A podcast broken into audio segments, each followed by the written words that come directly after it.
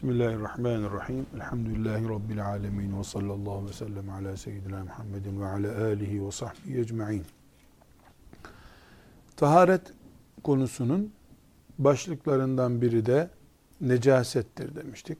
Necaseti de galiz ve hafif olmak üzere ikiye ayırmıştık. Necaset gözle görülen bir necasetse eğer e, yani kan gibi, idrar gibi, dışkı gibi ve benzeri şeyler gözle görülür, kaba konur şeylerse bunların temizlenmesinin birinci şartı giderilmeleridir. Yani kaba bir pislikse kabalığının e, giderilmesi. E, eğer sıvı bir pislikse idrar gibi bu giderilmesi için yıkanıyor olması lazım. O kirlendiği, idrarın değdiği yer yıkanması lazım. Fıkıhta e, üç defa yıkamak diye bir kural vardır. Üç defa yıkamakla şu kastedilir. Yani bir çamaşır mesela necasetten dolayı yıkanacaksa e, o suya atılır, ovulur, ne yapılırsa e, çıkarılır, sıkılır, ikinci defa yıkanır, üçüncü defa yıkanır. Deterjan vesaire kullanılması ayrı bir konu. Burada çamaşırlar illa üç defa yıkanacak diye bir fıkıh kuralı yoktur. Necaset üç defa yıkanarak giderilir diye bir kural vardır. Makineye atıldığında eğer bir defa e, durulamakla mesela kir gidiyorsa bu necasetle ilgili bir kural olmadığı için e, çalkalayarak bile olsa e, kiri giden çamaşır giyilir. Bu Müslümanın kendi vereceği bir karardır. Ama necaset varsa işte idrar ve benzeri şeyler bulaşmışsa çamaşıra bunun üç defa yıkanması lazım. Burada ince bir mesele daha var. O da şudur. 10 tane çamaşırımız var. Bunlardan bir tanesinde e, necaset vardı. Bunları topluca bir çamaşır kabına, makineye koyduk. İlk su değdiğinde bu necaset bütün çamaşırları kirletmiş demektir. O çamaşırların tamamının bu sefer üç defa yıkanması lazım. Allah'tan bugünkü teknolojiyle üretilen makinelerin e, programları üç defa yıkama üzerine kurulu olduğu için çamaşır makinalarıyla yapılan temizlemeler e, çok güzel bir dinen, şer'anda temizlik sayılabilir niteliktedir. Ancak kuru temizlemenin, kuru temizleme sisteminin ne kadar temizleme e, için yeterli olduğunu yani bilhassa necaset bulunan şeyleri konuşuyoruz. Kir temizliği Müslümanın şahsı ile ilgili bir kararıdır. Necaset konusunda kuru temizlemenin ne kadar temizleme olduğunu araştırmak lazım. Yani mümkün olduğu kadar ne kadar mümkünse o kadar Müslümanlar e, kuru temizleme sistemiyle değil kendileri elle yıkamalıdırlar. Burada mesela bir halı e, üzerine idrar veya benzeri bir e, necaset değdiğinde yıkanması gerekiyor deniyor. E, ciddi bir sorun bu. Çünkü necaset giderilecek ve üç defa yıkanacak deniyor. E, kitaplarımızda mesela bir halının yıkanması için ben halıyı örnek verirken tabii bir paltonun yıkanması da böyle bir şey. Bir battaniyenin yıkanması da mesela çamaşır makinesine sığmayacak kadar büyük parçalar var. Veyahut da e, çamaşır makinesine atılması halinde kullanılmaz hale gelecek. Belki bir palto mesela çamaşır makinesine atılması mümkün değil. E, bozulur, çekiyor, kısılıyor, düğmeleri kopuyor. Benzeri sebeplerle çamaşır makinesine atılamıyor. Diyeyim. Halı mesela çamaşır makinesine atılamaz. Diyor ki köyde mesela derenin kenarına götürülür. Üstünden dere akar. E, iyice ıslandıktan sonra kaldırılır. Suyu damlaları biter tekrar konur. Böyle üç defa yıkanır mesela. Bunun mümkün olmayacağı bir zamanda e, şehirlerde e, yaşıyoruz. Artı buna vakit harcayacak yani bir halıyı e, götürüp bir gün derenin kenarında bekletecek imkanımız yok. Burada e, iki yolumuz var. Birincisi halının Mesela 20 metrekarelik bir halı düşünelim. Bu ne taşınması ne kurutulması fabrikalarda ancak yıkanabilir.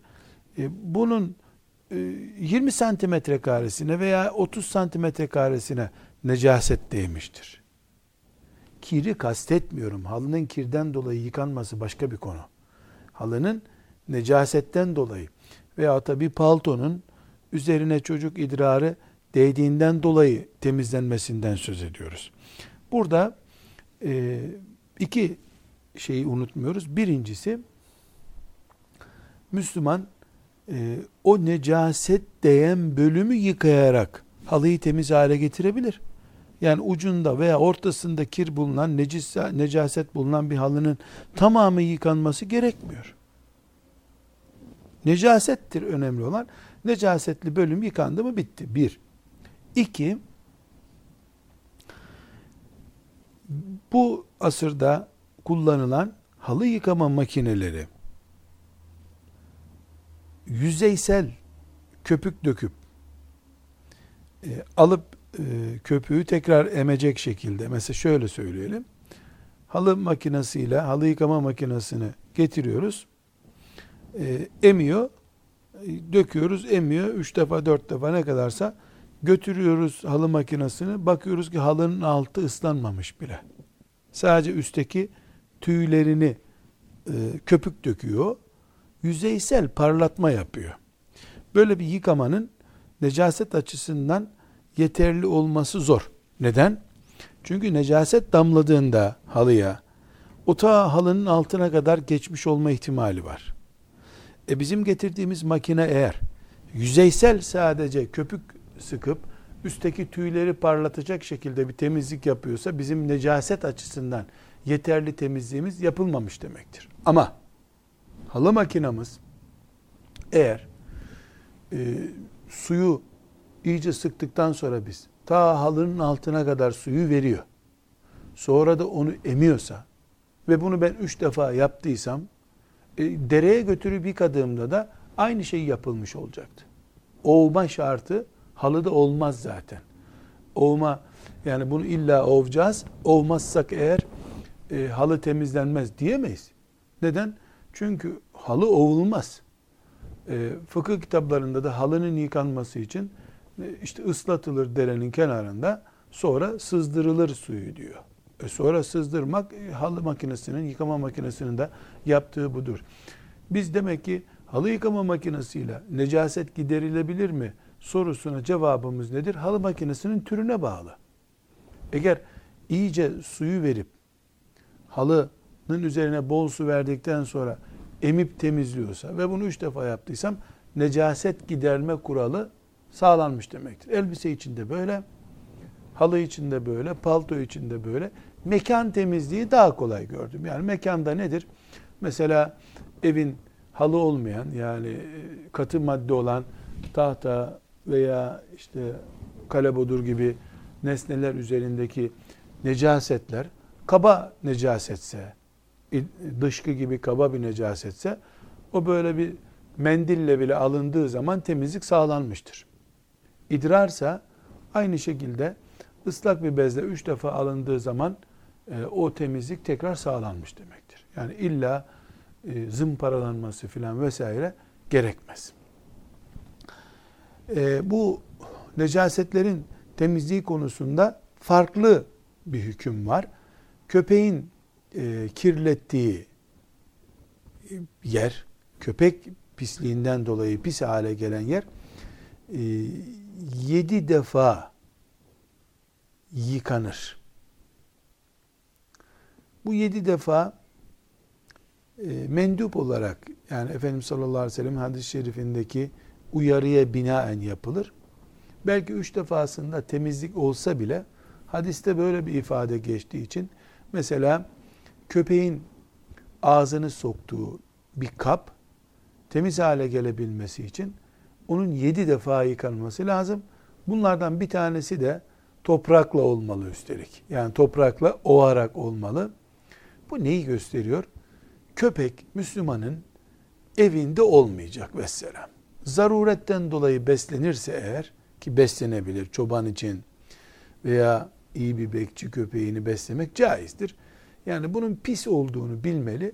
Köpeğin yanına e, yanaşmamalı Müslüman. Çocuklar köpekle oynamamalılar.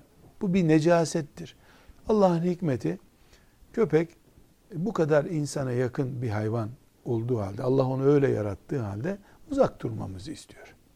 E bu Allah'ın hikmetlerinden bir hikmettir. Pek çok hadis-i şerif var. Bu hadis-i şeriflerde Efendimiz sallallahu aleyhi ve sellem köpeği necis olarak bize tanıtıyor.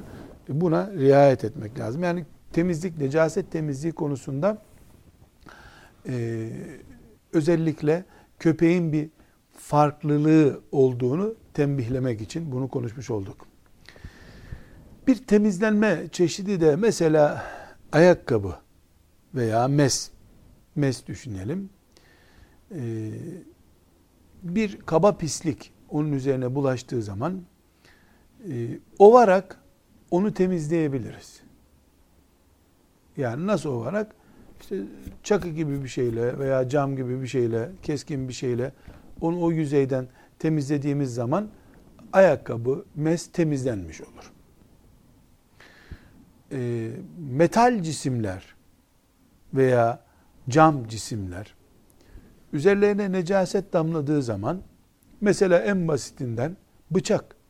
Bıçağa nasıl necaset damlayabilir? E, kan, kurban kesilen hayvan kanlıdır. E, elle veya bir mendille o metal parlak cisim böyle sıvandığı zaman necaset gider, temizlikte sağlanmış olur. Yani deterjanla filan vesaire temizlenmesi gerekmez.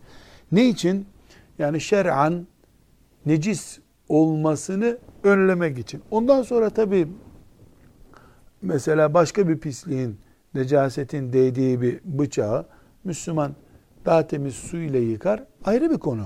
Ama zaruret miktarı kadar yani illa bu kadar temizlenmezse bunu kullanmak caiz değildir denecek miktar mesela metallerde, parlak metallerde e, ve cam gibi, ayna gibi nesnelerde elle de silinebilir, bir mendille de silinebilir, temizlik sağlanır. Tabi metal ama tırtıllı mesela. Yani pislik o tırtılların arasında kalacak bir engel varsa elbette bu temizlik silmekle olmaz. Yıkanması gerekir. bir toprağın temizlenmesini nasıl sağlayabiliriz? Toprak nasıl kirlenir? Hayvan idrarını yapmış olur, dışkısını yapmış olur. Eğer idrarsa mesela toprağa mesela çocuk idrarını yapmış olur. Güneşin altında kuruyunca temiz olur. Üzerindeki hayvan pisliği kürekle atılınca temiz olur. Yani güneş toprağı kuruttuğu zaman toprak temizdir. Üzerinde namaz caizdir. Nasıl? Evin bahçesinde köpek veya herhangi bir hayvan e, her yeri kirletmişti. Aradan geçti. Üç gün, dört gün güneş çıktı, yağmur yağdı, güneş çıktı, kurudu. Bitti. Üzerinde kaba bir pislik görünmüyorsa toprak temizdir.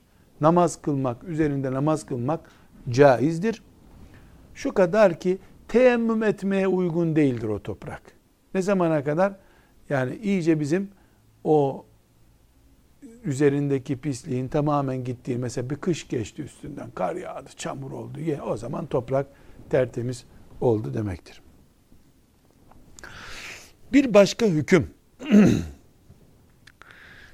bir nesne kendisi şer'an pisse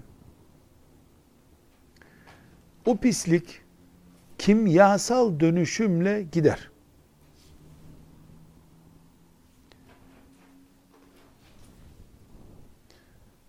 Bunu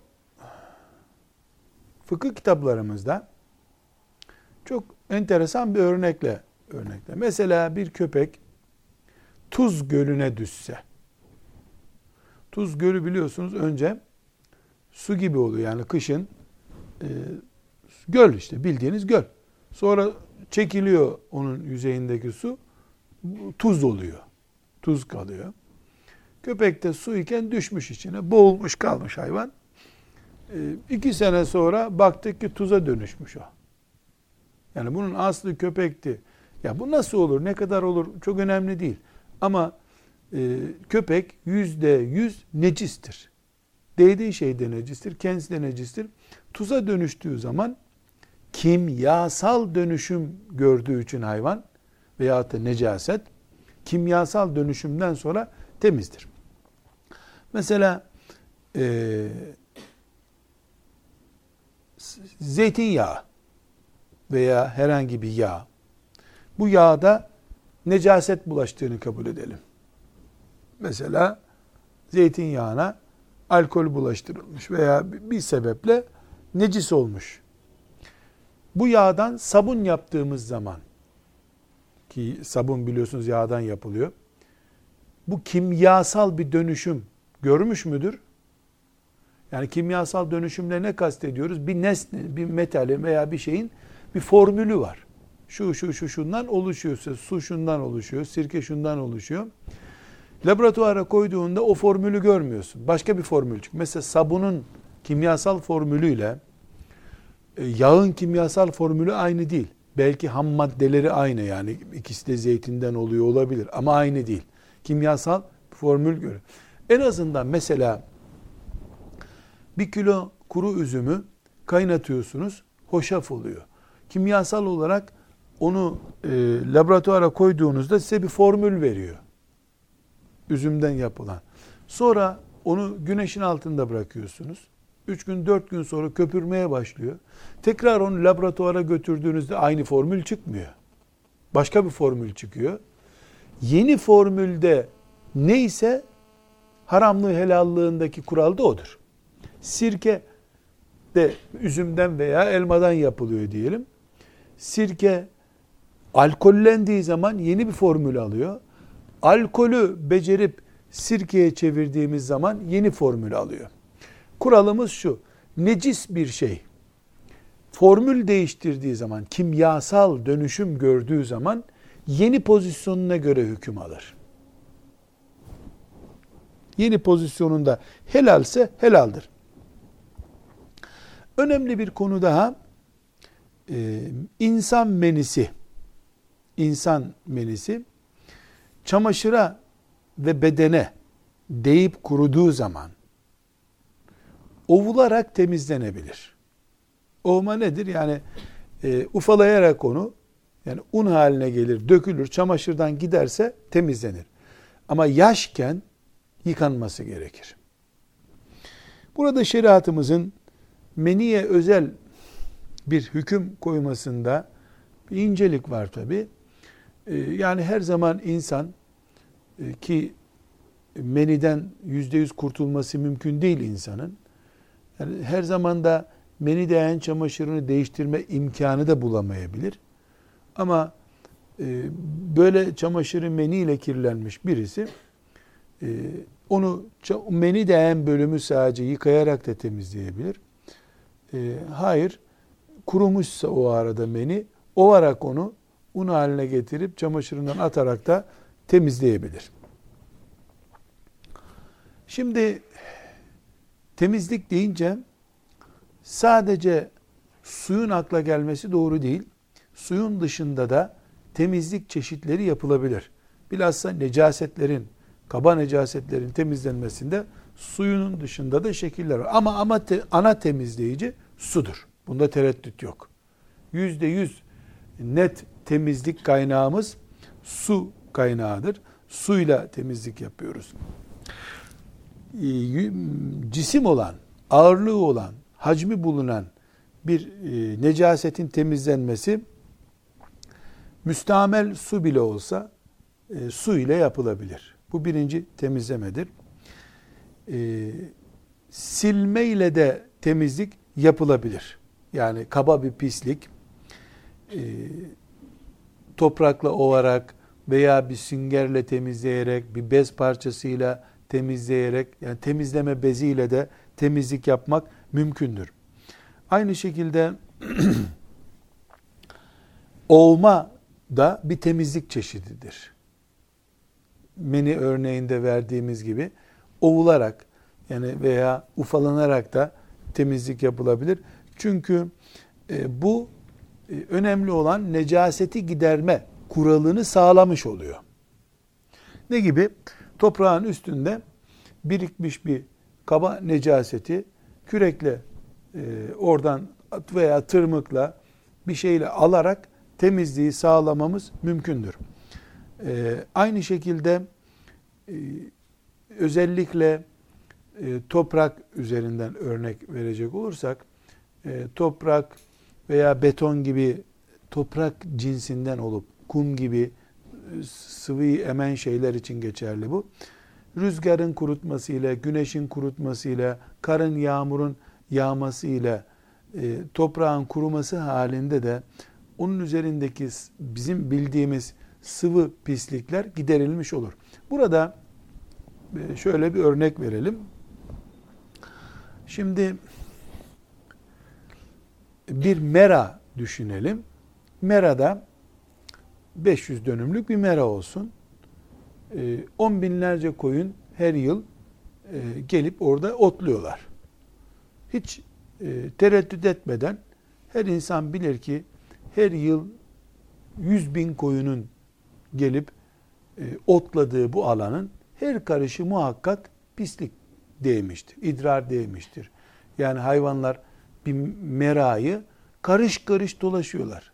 Sabahtan akşama kadar her gün her gün geliyorlar. Hiç tereddüdümüz yok ki e, hayvanlar burayı kirletmişlerdir. E, biz de namaz kılacağız.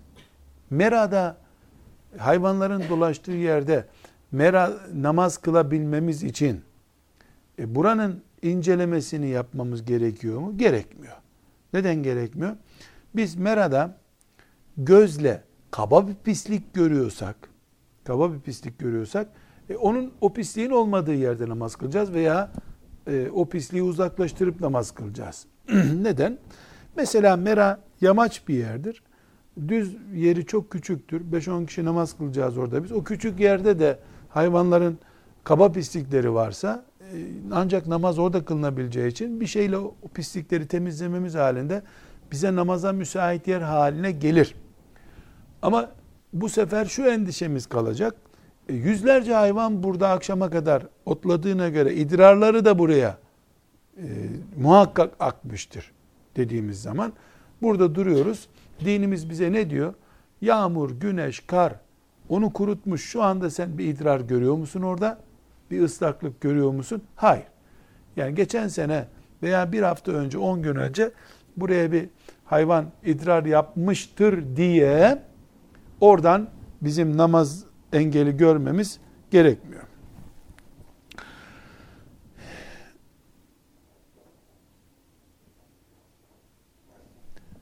Bir başka temizleme yolu da kuyunun suyunun işte belli bir miktar bahsettiğimiz ölçülere kadar e, boşaltılmasıdır. E, bu da aslında şöyle bir soru sorulabilir. İçinde 5 ton su bulunuyor. Biz bunun bir tonunu çıkarıyoruz. E, o kirden, necasetten o suda hala var. Çünkü çıkardığımız bizim işte 20 kova çıkardık diyelim. E 20 kova e, bu özellikle kirli olan suyu çıkarmadık ki biz. Hangi su geldiyse onu çıkardık. Ama hüküm olarak artık burası temizdir. Ateş de temizleyicilerdendir. Ne demek ateş temizleyicilerdendir? Kirli bir nesne mesela bir bıçak ve benzeri e, kirli bir nesne mikroplu, pisli, necaset bakımından söylüyoruz. E, bunu alıp biz ateşe koyduğumuz zaman ateş onun üzerindeki pisliği temizler. Aynı şekilde kazmak, kürekle ters yüz etmek de toprağı temizler. Veya kumu. Yani üzerinde mesela bir pislik bak artık ayakla, kürekle e, giderilemiyor. Toprağı 20 santim, 30 santim kazıp ters çevirdiğimiz zaman toprağın altı üstüne gelince o da bir temizlik çeşidi olur. E, kimyasal dönüşüm de temizliktir demiştik. Bir önemli temizlik türü de tabaklamadır. Tabaklama e, Müslüman veya kafir bir hayvan derisi üzerine işlem yaptığı zaman yani deriyi kimyasal veya işte nasıl yapılıyorsa tabaklama bir şekilde işleme tabi tuttuğu zaman insan ve domuz derisi hariç tekrar ediyorum insan ve domuz derisi hariç insanın derisi hiçbir şekilde tabaklansın veya tabaklanmasın süs eşyası vesaire bir iş için kullanılamaz. İnsan mükerrem. Domuz derisi de tabaklansa da tabaklanmasa da necistir. Bunun dışında eti yensin veya yenmesin hayvanın. Eşekten, öküzden, köpekten, e, ayıdan, e, arslan, kaplan, koyunla kaplan derisi açısından aynı. Koyunun derisi zaten temiz. Yani o tabaklanmamış olsa bile tabaklama ne demek? Deriye işlem yapmak demek. Yani kesiliyor hayvan ya da avlanıyor. Ondan sonra derisi yüzülüyor. Kimyasal maddelerle veya tuzla nasıl yapılıyorsa o deri kullanılır hale getiriliyor. Domuz derisi hiçbir şekilde tabaklansa da kimyasal işlem görse de deri olarak kaldığı sürece kullanılması caiz değil. Onun dışında arslan, kaplan, tilki etleri yenmiyor olsa bile tabakhaneye girdiği zaman derisi kullanılır hale gelir. Yani tabaklama işlemi temizlemedir. İki deride hariç hangi insan ve domuz derisi hariç diğer hayvanların derileri tabaklandığı zaman temizlenmiş olur. Bir temizleme çeşidi de besmeleli kesimdir. Çünkü besmelesiz kesim balık dışındaki hayvanlarda e, eti pis, necis hale getirir. Velev ki koyun olsun, kasten besmele çekilmediği zaman kesilir kesilmez hayvan e, pis, necis hükmündedir. Ama besmele ile kesildiği zaman yani şeriata uygun kurallarla kesildiği zaman hayvan temizlenmiş olur. Tıpkı ateş bir metalin üzerindeki necaseti giderdiği gibi ölünce necis hale gelen hayvan da besmele ile şer'i usullere göre kesildiğinde temiz hale gelmiş olur. Yalnız mesele sadece besmele meselesi değildir. Hayvan kesimi bölümünde inşallah bunu göreceğiz. Ee, besmele ile kesilse bile kesmenin bir şeriat usulü var. Hangi hayvan nasıl kesilecek? Buna dikkat edildiği zaman besmele onu yüzde yüz temiz hale getirmiş olur. Taharet konusunu işlerken karşımıza çıkacak fıkıh meselelerinden biri de tuvalet temizliği meselesidir. Çünkü tuvaletteki temizlik abdestin esası, abdest de namazın esası, namazda dinin esasıdır. Şimdi tuvalet temizliğinde biraz sonra anlatacağımız ayrıntılara dikkat edilmemesi halinde abdest geçersiz oluyor. Abdeste dikkat edilmemesi halinde ya da geçersiz olması halinde namaz geçersiz oluyor. Namaz yokken de din yok. Bu sebeple tuvalette nasıl temizlik yapacağımız konusu namaz kadar ciddi, dinin en önemli hükümlerinden birisi. Fıkıh literatüründe tuvaletteki temizlik istinca ve istibra kelimeleriyle anlatılır. İstinca ve istibra e, fıkıh lisanında da bilinmesi gerekiyor terbiye olarak da bilinmesi gerekiyor. Çocuklar tuvalet terbiyesine alıştırılırken istinca ve istibra e, kurallarına dikkat edilerek alıştırılmalıdırlar ki fıkıh seviyesinde, sünnet e, düzeyinde bir eğitim görmüş olsunlar. İstibra kelimesi idrarın akıntısının kesildiğinden emin olmak demektir. Özellikle erkeklerin idrar yaparken Yani küçük abdestini bozarken bir hızlı boşalmaları olur. Yani idrar için oturduğunda hemen boşalma olur.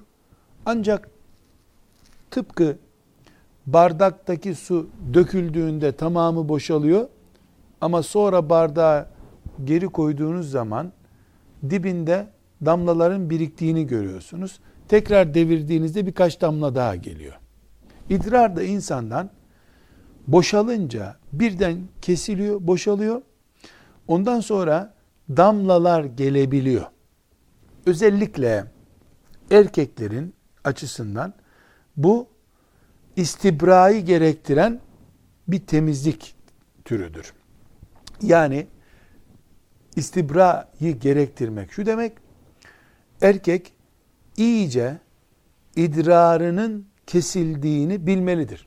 Kadın da buna belli bir miktar dikkat etmelidir ama kadınların e, erkeklere göre e, bu konudaki yapabilecekleri şey daha azdır.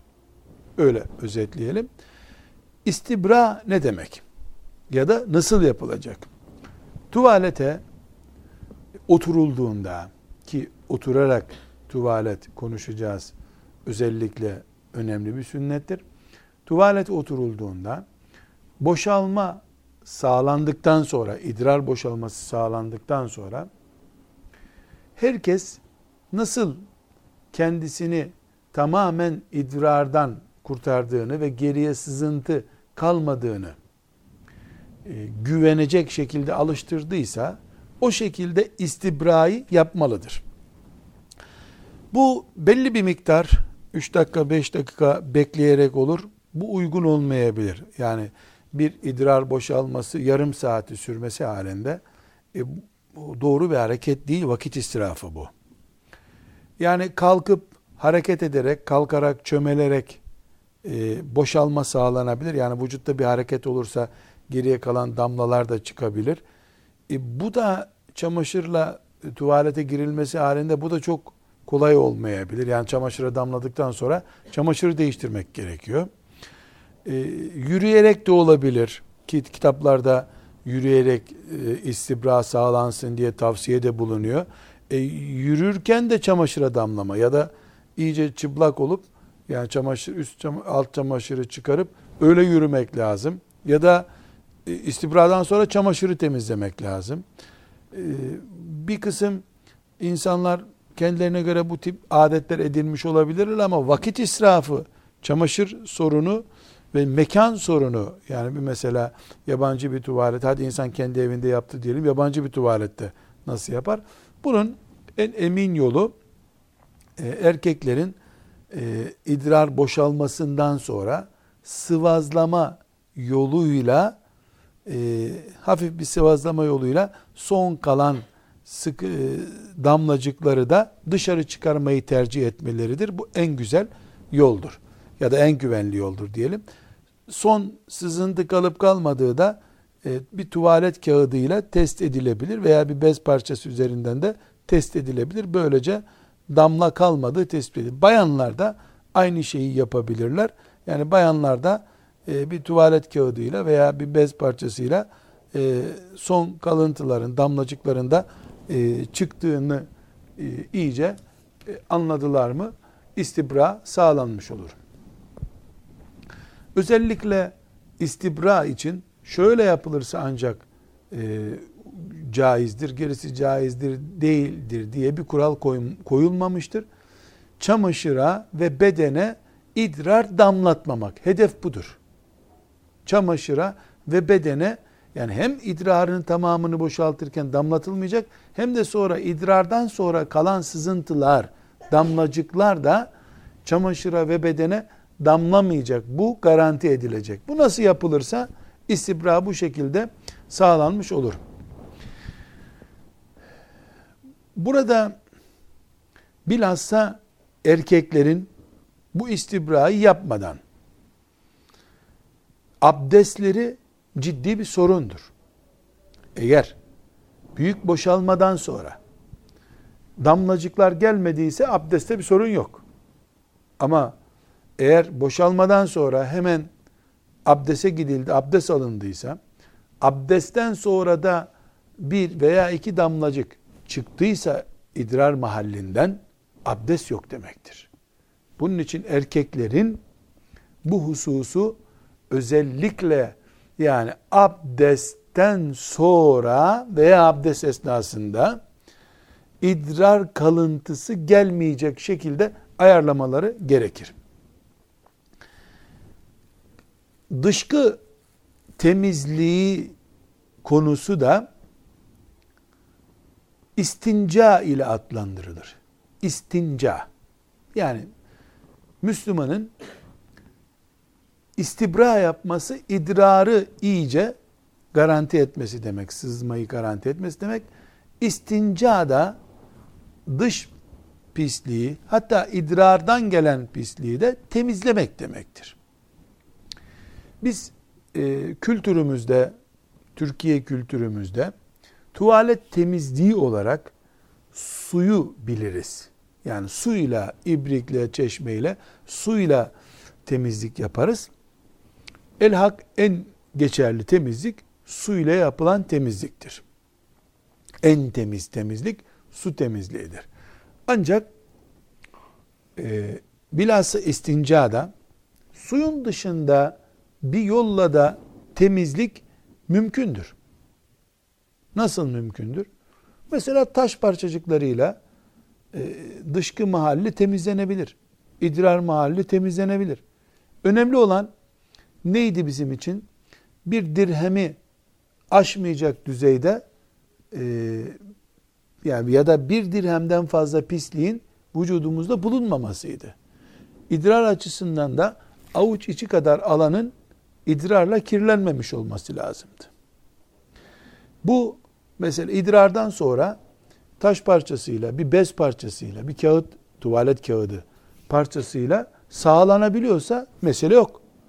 İdrar için sağlanabildiği gibi dışkı için de sağlanabilir. Önemli olan bedende, çamaşırda bir dirhem yani üç buçuk gramdan fazla pisliğin bulunmaması, avuç içi kadar e, sıvı idrarla kirletilmiş olmamasıdır. Burada e, önemli bir soru, çağdaş soru aklımıza geliyor. Tuvalet kağıdı kullanmak caiz mi bu konuda? İki türlü caiz mi? Yani temizlik sağlanmış olur mu? İki, e, tuvalet kağıdını kullanmak caiz mi, sakıncalı değil mi bu açıdan? Cevabımız bir, temizlik sağlandıktan sonra bu neyle olursa olsun temizlik temizliktir. Eğer temizlik mesela ıslak mendille sağlanıyorsa ve daha da hijyenik oluyorsa bu da e, istincadır, istibradır. Şeriatın hükmü yerine gelmiştir. Suyla yaptığımız temizlik ayrıca bir farklılık değil. Daha temiz olduğu için suyu kullanıyoruz. Bir de su medeniyetine uygun bir toprakta yaşadığımız için su tercihi yapıyoruz. Çöllerde yaşayan ve bir iki ibrikle günlük suyunu taşıyan insanlar için litrelerce suyu bir kişinin tuvaletinde harcamak mümkün değil. Biz derelerin aktığı dağların kenarlarında kurulmuş şehirlerde yaşıyoruz Allah'a hamdolsun. Su sorunu nedir? Bilmeyen topraklarda yaşadığımız için biz su kullanan, tuvalette bile su kullanan bir medeniyetiz. E bir de çölde şu kadar kilometreden bir kova su getirip bir günlük ihtiyaç olarak onu kullanan insanları düşünün. E, herkes tuvalete gittiğinde o kova suyu götürse insanlar nasıl e, suyla temizlik yapabilecekler ya da nasıl sağlanacak bu? Dolayısıyla biz tuvalet kağıdının e, temizlik için kullanılmasında bir defa temizlik yapması bakımından bir sakınca yok. Ancak kağıdın kullanılması diyoruz ya biz. Bu rule yapılabildiği için ya da kağıdın ham maddesi filanca selülozik madde bunda da kullanıldığı için adına tuvalet kağıdı denmiş. Bu icat edildiğinde tuvalet kağıdı değil de tuvalet mendili olarak anılsaydı Soru bile sormayacaktık. Bunu kullanmak caiz mi diye. Çünkü kağıt yazıya mahsus bir nimettir. Elbette üzerine ayet hadis bile yazılabilen bu nimeti tuvalet gibi bir yerde kullanmak caiz değildir. Normal kağıdı kullanmak caiz değildir mesela. Yani üzerine ayet hadis yazılır diye değil. Bu tahsis edildiği şey yazı ve benzeri şeyler içindir. Tuvalette alınıp atılması nimete hakaret olması bakımından caizdir. Mesela yiyecek olan şeyler, insan veya hayvan yiyeceklerinin de tuvalette temizlik malzemesi olarak kullanılması caiz değildir. Nimet oldukları için ve başka bir iş için icat edilmiş ya da yaratılmış oldukları için. Tuvalet kağıdının sadece ismine kağıt denmesi ve üretilen ham maddesinin içinde kağıtta kullanılan malzemelerden birisinin kullanılması da var. Ee, eğer biz tuvalet kağıdı denen şeyi alıp da dolma kalemle yazı yazdığımız zaman yazı yazamıyorsak bu kağıt değildir. İsmi kağıttır. Tuvaletlerde kullanılmasında hiçbir sakınca yoktur. E, eski kitaplarımızda var mı? Yok tabi. Eski kitaplarımızın yazıldığı dönemlerde tuvalet kağıdı yoktu. Ama e, bez parçaları vardı. Bez parçalarıyla bu temizliğin yapılmasının caiz olduğuna dair kayıtlar var. Niye? Bez parçası üzerine yazı yazmak için olmadığından atılacak bir bez parçasının tuvalette temizlik malzemesi olarak kullanılması sakıncalı görülmemiştir. Tuvalette temizlik yaparken sol elin kullanılması sünnettir. Genel kural zaten temiz işlerde sağ eli kullanmak, alıp verirken sağ eli kullanmak, kirli işlerde burun temizliği, tuvalet temizliği gibi işlerde sol eli kullanmaktır. Şüphesiz bir zaruret söz konusu değilse, zaruret söz konusu olabilir mi? Olabilir tabi. Müslümanın elinde yara olur. Veya başka bir neden olur. Peki bu zarureti nasıl belirleyeceğiz? Müminin kalbi. Müminin kalbi ölçek. Zaruret olduğuna, kullanamadığına sol elini inanıyor olduktan sonra müminin kalbi ölçektir. Tuvalet temizliğinden söz etmişken tuvaletten de biraz söz etmemizde fayda var. Tuvalete sol ayakla girmek ve sağ ayakla çıkmak önemli sünnetlerdendir. Tuvalete sol ayakla girilir. Çıkarken de sağ ayakla çıkılır. Fıkıh kitaplarımızda e, tuvalete girerken başı kapalı olmak diye de bir edepten söz edilir. Bunu da bilelim. E, tuvalete girerken Allahümme inni e'udhu bike minel hubsi vel habais diye e, Efendimiz sallallahu aleyhi ve sellemin lisanından bize bildirilen e, bir dua vardır. Bu duayı okumamız tavsiye edilmiştir. Evet, tuvalete girdiğinde insan bu duayı okumasa haram işlemiş olmaz ama sünneti terk etmiş olur. Allah'ım pis ve pisliklerden sana sığınırım. Pis olanlardan ve pisliklerden sana sığınırım diye ne hikmete binaen Allah Teala peygamberine bunu bize e, öğretmiştir. Onu biz bilemeyiz. Tuvalette e, girerken üzerinde lafzayı celal yazılı olan, ayet hadis yazılı olan bir şeyle girmek de doğru değildir. E, bu doğru değildir derken eğer mesele istihfaf düzeyine gelirse, yani ne olacak düzeyine gelirse, e, billah bu insanı küfre kadar götürebilir. Bu istihfaf yani hafife almak. Mesela bir mushafı tuvalete sokmayı basit görmek. Bu hoş bir şey değil. Fakat paranın üzerinde veya işte e, insanın elindeki saatte filan lafzayı celal var. E çıkarıp tuvaletin dışına evde olmayınca da bırakamıyor insan. Bu tip zaruretlerde yani girmemek esas olmakla beraber e, caminin tuvaletine giden birisi de işte değerli eşyasını caminin kapısına bırakıp gitmesi de doğru bir hareket değil. Aslında mümkün olduğu kadar Müslüman üzerinde bu tip şeyleri e, taşımamalı. Mesela cep telefonlarına musaf yükleniyor, ayetler yükleniyor. Cep telefonuna ezan yükleniyor. Zili çalarken ezan çalıyor. Ezan okunuyor. E, bu çok da doğru bir hareket değil. Yani İslamcılık, Müslümanlık, takva hayat cep telefonuna ezan okutmak değildir. Ezanı duyunca camiye gitmektir esas olan. Şimdi camiye gitmek yerine cep telefonundan ezan okunuyor. Ayetler, cihat ayetleri, tekbirler. Bunlar çok doğru değil. Neden? Tuvalette cep telefonu çalıyor. E, tuvalette lafzayı celali zikretmek caiz değil. Hatta normal insan kelamı konuşmak bile caiz değil. E, bu sakıncalarına binaen dikkat etmek lazım. E, tuvalette kıbleye dönük olmak, sırt veya önü kıbleye vermek e, mekruhtur. Evde evde bile olsa bu mekruhtur. Mümkün olduğu kadar tuvaletlerin e, ön ve arka kıbleye gelecek şekilde olmaması lazım. Ama e, ev satın alınmış, zamanında yapılmış, yıkılıp yeniden yapılması mümkün değil.